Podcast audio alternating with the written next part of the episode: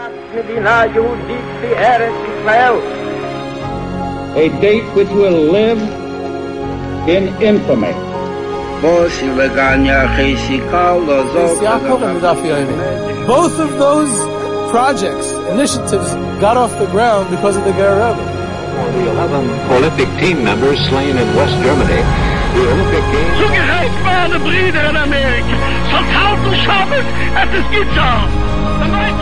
Out of the 24 who were killed were Americans who had come to learn in heaven. I say 1 million Jewish children who were made to be cut Mussar.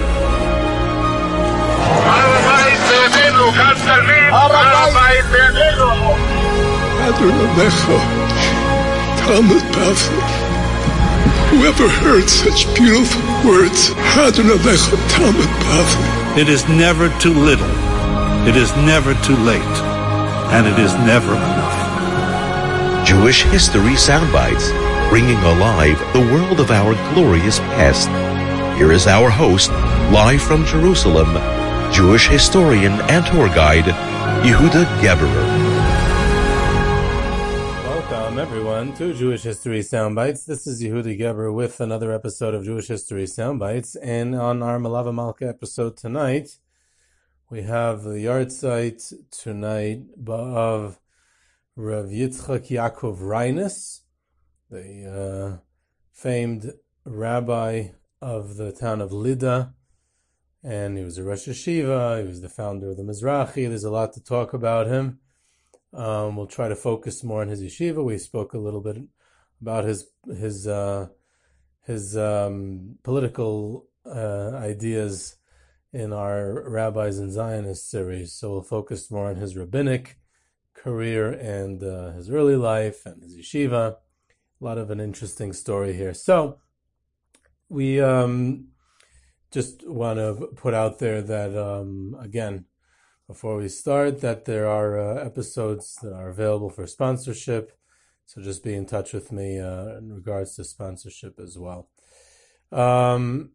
If we talk about the situation of the Jews in, especially in Eastern Europe and the Russian Empire at the end of the 19th century, they were faced with a new situation, and almost an impossible situation. The modern times had brought new ideas and trends of modernity and the Enlightenment and the Haskalah and all kinds of things that was just causing a major upheaval, everything together, technological advances that really posed a completely new situation to Jewish leaders, to rabbinical leaders, to how to deal with the new reality of modern times, with all the factors that had brought it to that new reality. And there was really three different possibilities about what to do, and we can really say it over with a mashal I once heard from Rabbi Wine, or Beryl Wine, that you have a doctor and a disease, and the new disease that no one has ever seen or discovered, and no one knows any treatment for. And the doctor is faced with what to do with the patient with this brand new disease, where he knows that none of the treatments, none of the medicine, none of the amazing, vast medical knowledge that he has, in none of the medicines he knows about, nothing that modern science has can treat this new disease. So he has three choices what to do with this patient who's going to just get sicker and perhaps even pass away if he doesn't do anything. So option number one is to do nothing. Because since the doctor can't help him, so he's not going to just pretend to treat him. He can't do anything. There's nothing to do. So that's it.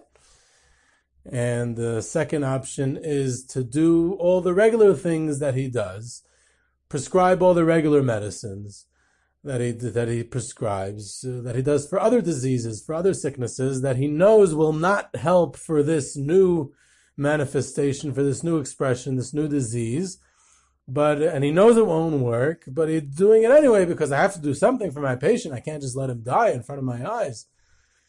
And the third option is to try some experimental medicine, knowing that it might make things worse, it might not do anything, might not have any effect, might actually make him better. Perhaps it's experimental. We don't know what it's going to do. That's really the three choices that the doctor has, and that's the three choices that were made by Jewish and rabbinical leaders at that time, both in Eastern and Western Europe, about what to do about the new situation of modern times that it presented, the unique challenges that it presented. Most opted for the first two, either not to do anything or to do the same thing knowing it won't work. And there were some who tried, some courageously, any attempt to do something new despite the risks. People like Rabbi Shamshon Rafael Hirsch in Germany, people like Rabbi Yisrael Salanter with the Mussar movement, Sarah Shanir in the 20th century. To a certain extent, there were Hasidic leaders like the Piaseczner Rebbe who, within Hasidus, tried to come up with innovative ideas. It's also an interesting topic. One of the ones who, more than almost anyone else, who was willing to risk and try new ideas was Rav Reines, Rav Yitzchak Yaakov Reines, despite the risks involved and despite very often opposition. He grew up in Karlin, and Karlin is, a suburb of Pinsk. It was a very Hasidic town, but also a very Litvish town. It was in the middle of Lithuania, middle of White Russia, Belarus. And his last name, Reines, comes from the woman's name, Reina, in the possessive sense, Reinas. So he had an ancestor, I think is his grandmother, great-grandmother perhaps, whose name was Reina, and she helped her husband. She supported her husband in his study of Torah, and therefore her husband, her family belonged to her. It was in her merit. It was in her support. So the family name became Reinas, and that's what remained down to his generation. So he went to study in Volozhin at a very young age, which was common in those days. He was about 15, 16 years old, and he learned in Volozhin for a couple of years. He then went on to learn in Eishyshok, which was also a center of Torah, a city of Torah, where there was a kibbutz, where there was a lot of people in the Beis Medrash and Eishyshok would learn together. It was like an informal yeshiva, but it was quite famous throughout Lithuania as a center. The Chavetz Chaim was later on affiliated with there also. Either way, so he was close with the Nitziv in Volozhin, and he eventually went back to Karlin. He gets married. He gets smicha to become a rabbi, and then he becomes the rabbi. One of the first places he becomes a rabbi is in Svencian, a small little Zhetel. In fact, I once met a survivor who grew up in Svencian, and I asked him, what can he tell me? What does he remember about Svencian? And he goes on to describe. He's actually a very accomplished individual. Historian, he had written books, he had served in the Palmach and the Israeli army, and a very, very impressive individual, had accomplished much in his life as a partisan during the war. Either way, so he told me that after all that, he had living in Tel Aviv in his 90s, at the time when I spoke to him, he described the quaint life of the shtetl, how everyone knew each other and everyone cared for each other. And again, we have a tendency to either get wax nostalgic about the shtetl and the style of Sholem Aleichem, or to emphasize how hard everything was in the shtetl. Everyone was poor and everyone was illiterate and it was terrible and it was... So it's probably somewhere in the middle. It's not black and white, but this was his memories, and this is the way he was describing it, about this really beautiful Haimish certain type of lifestyle, and he said he misses it. That was the cutest thing about it. He told me he still misses Svencian till today. Either way, so Rav Reines, his first attempt at opening a yeshiva was in Svencian, and he was faced with the problems and the struggles of both the rabbinate and education in chinuch for the next generation. On one hand, he saw that the youth of his day, they desired a secular education, many of them. That was the modern times. And the only way to get it was to go to the gymnasium was to go outside of the regular framework, because Jewish education didn't, normative Jewish education did not offer such an alternative. On the other hand, he saw the issues that was facing the rabbinate at the time. Number one, there was the long time issue in the Russian Empire of the crown rabbis, the Rav Mitam, that since the rabbis had to know Russian, they had to be certified by the Russian government. So almost every single rabbi in the Russian Empire was not an official legal rabbi. The townspeople had to hire them on their own. There was the official government recognized rabbi was just an official, a bureaucrat. He was not a rabbi at all. He just registered the births and the deaths and the marriages in the community. And the Russian government considered him the rabbi, but he was just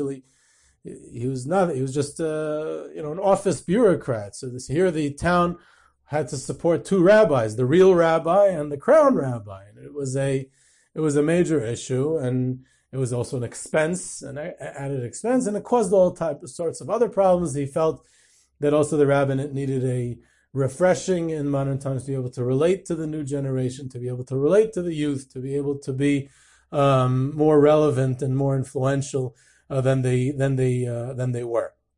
So his idea, and this would essentially solve both problems, would be to start a yeshiva that would combine secular studies. So the secular studies that would be emphasized would be the ones that were needed. They would study the Russian language so that the rabbanim who are produced in this yeshiva, and it was a yeshiva that was geared towards producing rabbis, like most other yeshivas at the time. And so they would know Russian, they would know basic secular studies, and it would also somewhat satiate the appetite of the youth to have that exposure, and it would be within the framework of yeshiva. It would protect them from the outside influences, they wouldn't have to go to the gymnasium, and they would be able to become real rabbis, and this would solve all the issues. There was tremendous opposition to this plan, to this idea, and he proposed it to other rabbanim in a meeting in St. Petersburg. And to bring secular studies into the yeshiva was a very controversial issue. He also faced opposition from other venues, from the Haskalah, from the Maskilim, leading leaders of the Enlightenment. They saw this, a type of yeshiva as a threat, because now they would not go to the gymnasium, they would not go to the... This would keep the youth inside the yeshiva. This would keep the youth inside traditional Judaism. This would be a problem. So they also were not happy with it. So he got it from both sides, and the Russian government got involved. And he wasn't licensed like all the other yeshivas at the time, but they made an issue for him because this yeshiva made it onto the radar because of all the opposition, especially because of the latter, the Maskilim. They did not want a yeshiva like that to exist, so I think they might have even gotten the Russian government involved.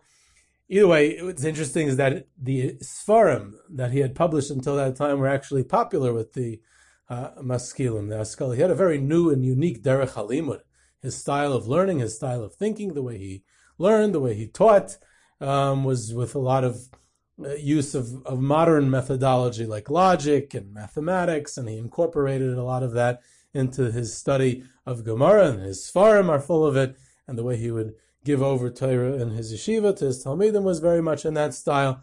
So that was like a certain modern outlook in education and modern outlook in writing, and that evidently was popular, but the yeshiva was forced to close down. So he eventually leaves Svencian, and he becomes the rabbi in Lida. Lida was a much bigger town. Lida was a town of 10,000 Jews. It's a very central area near Radin and Zhetel, Novardok, Baranovich, the area all in Belarus. So we've been there quite a few times on tours, and now, of course, there's no tours. Now we're doing virtual tours and lectures that you could also be in touch with me about. But once upon a time when we did tours, that's what we've been, hopefully again soon. He becomes the Rav of this much larger city, and there he faces quite a few challenges. The city, most of the town burned down. He had a son who passed away very young, also. It was very tragic. He lost all of his Sfarim, his library, in this fire, and he actually went to England to fundraise in 1891, one of the first rabbis or Rosh Yeshiva to travel abroad to, you know, not exactly the United States, but it's all the way to England in 1891 to fundraise. And while he was there, he was taken up as a rabbi in Manchester for a very short period of time, just a couple of months. I think it was 2 or 3 months. And it didn't work out, and he was able to fundraise a little bit. So he goes back to Lida. And he comes back to Lida. He decides eventually to open a yeshiva. Now, this time was attempt number 2 to open the yeshiva that would have secular studies. The name of this yeshiva would be Torah Vodaas, and the reason it would be called Torah Vodaas would be because it's Torah, but it's also Das. It's also going to incorporate secular studies with the same goals that he had in mind as previously. You know, the yeshiva Torah Vodaas in the United States was named for it because it had closed down during World War I, which we'll get to. He passed away in 1915 during World War I, and the yeshiva didn't really survive the war, so it kind of closed down during World War I. And the yeshiva Torah Vodaas in America was named for Rav Reines' yeshiva because it also incorporated secular studies as well. I think we spoke about that in long time ago in the series that we had on the history of yeshiva Torah Vodaas, so you could check that out as well. So he opens up the yeshiva. The yeshiva grows, and actually this time it was successful, and at its peak, an incredible 300 students in the yeshiva. He also had a kollel connected to the yeshiva, senior division, lower division, and they brought in the great Rosh Yeshiva, who was very young at the time, the Meitsheh Ter'ili, Reb Shlomo Palyachik, who was the Rosh Yeshiva for almost the entire time of the yeshiva's existence. And he had a yeshiva, mashgiach, also a very prestigious individual, Rabbi Leib Don-Yahya Berkovsky, who was a mashgiach previously in neighboring Novardok, and the Novardok yeshiva, who was very close also with the Aruch HaShulchan, Rabbi Chil Michal Epstein. So Rabbi Leib Don-Yahya Berkovsky was the mashgiach there, and in Novardok, and later on he moves on to become the mashgiach in Lida. He's someone who eventually moved to Eretz Yisrael. He was involved with the first yeshiva in Tel Aviv, a whole story also an impressive individual. So either way, the Lida yeshiva, he had first of all, he had this unique Derech Halimud, which I mentioned, and then he had secular studies, Russian and certain sciences, and then even within the Torah subjects, he added what was unique for the time, like Tanakh. He had a certain amount of the shiurim that were given in the yeshiva would be in the Hebrew language. He was also the first yeshiva. He was a trailblazer in this yeshiva in many, many respects. He wanted to train these future rabbis in public speaking. They should know how to write. They should know how to speak. They should know Hebrew. They should know Tanakh. They should also know, like I said, secular studies. So it was like a real holistic approach to education and to yeshiva chinuch, which was completely revolutionary at the time. Again, it engendered a tremendous amount of controversy. Many went against it. The Chavetz Chaim pleaded with him, who was nearby in Radin, to close it, to not do it, to not go ahead with it. And Chavetz Chaim was very opposed to the yeshiva. And in fact, when there was a boy, I don't know if it happened once or it happened several times, but it became a legend in Radin that if a boy was expelled by the administration of Radin from the yeshiva there, then all he had to do, and I think this happened at least on one occasion, that to go to the Chavetz Chaim, to inform him that the yeshiva administration had expelled him from the yeshiva, and to say, you know what, since I was expelled from Radin, so I'll just go over to Lida, right nearby, and I'll go to that yeshiva. And immediately the Chavetz Chaim said, oh, you're going to go to Lida, so stay, I'll make sure that you get back into the yeshiva. We shouldn't, chas v'shalom, have someone going to the Lida yeshiva where he's going to be exposed to be in a yeshiva with secular studies. Lida was the nearby town because it had a train station. It was the closest train station to Radin, so it was very closely affiliated. So that was the yeshiva. So it grew, and in fact, it was not the only Torah institution that he was involved with. First of all, when he opened the yeshiva in Svencian, the first round, the way he got funding for the yeshiva originally was from the famous German donor Ovadia Lachman was an incredible individual, but what he supported, the Torah that he supported in Eastern Europe, and interesting personality, and what his whole story was, and how much he supported, which institutions he supported. A lot of the Mussar yeshivas. He also supported Svencian in those early years, and it was during those early years when Rav Reines was in Svencian, and later on in his early years in Lida, that he was involved in the founding of what became the Kovno Kollel. There's a lot of people who were involved in the founding of the Kovno Kollel. He was one of the initiators of the idea of the Kovno Kollel, and that was also together with Ovadia Lachman, which should also fit into Rav Reines's general goals of trying to fix the rabbinate in Russia. So if we would have a prestigious Kollel, which would accept the best and brightest from all over Russia, that would definitely also enhance the stature of the Talmud Chacham and the future rabbis in Russia. Now he was... Despite all the controversy that he generated, he was a very tremendous Talmud Chacham and very well respected amongst the rabbinate, even by those who opposed his ideas. You talk about someone, it's interesting, it seems that even that first round of the yeshiva in Shvincian, it seems that his Rebbe, the Nitziv, supported the idea that he should start that yeshiva. So it did come with a certain element of support from the leaders of the day, but it had a lot more controversy than support, his ideas, that one, and later on in Lida. What he's also famous for, and usually that's the only thing they speak about when there's been a lot spoken about him and there's been a lot written about him, usually the focus is on his founding of the Mizrahi. Rav Reines, he joined the Zionist movement when it began, and he extracted a promise from Herzl. Seems from Herzl itself. One source I saw said it was from Ahad Ha'am, which came a little later, but that he would the promise that he was able to extract was that Jewish traditional education and chinuch would stay in the hands of the religious, would stay in the hands of the rabbis, and on that condition he joined Zionist movement, which was a promise that was never kept, but he believed in the program, the Zionist program, not for any messianic reasons. Messianic Zionism came later, but it was because he, as a leading rabbi in the Russian Empire, and this is something that we covered in the Rabbis and the Zionist series, he saw the tremendous problems facing Russian Jewry at the time, the poverty, the pogroms, the immigration to the United States, which was leading to secularization and eventually assimilation. He couldn't keep Shabbos. So let's create a Jewish religious society in the land of Israel, where it will be easier and we'll be away from the Tsar. We won't have the secularization of the United States. And this will kind of solve all the problems, which is why he voted for the Uganda plan at the 1903 Sixth Zionist Congress. It was because, if we can get to the land of Israel, so at least we'll have a temporary solution in Uganda, but at least we'll get away from the Tsar, and we won't have to have the secularization in America.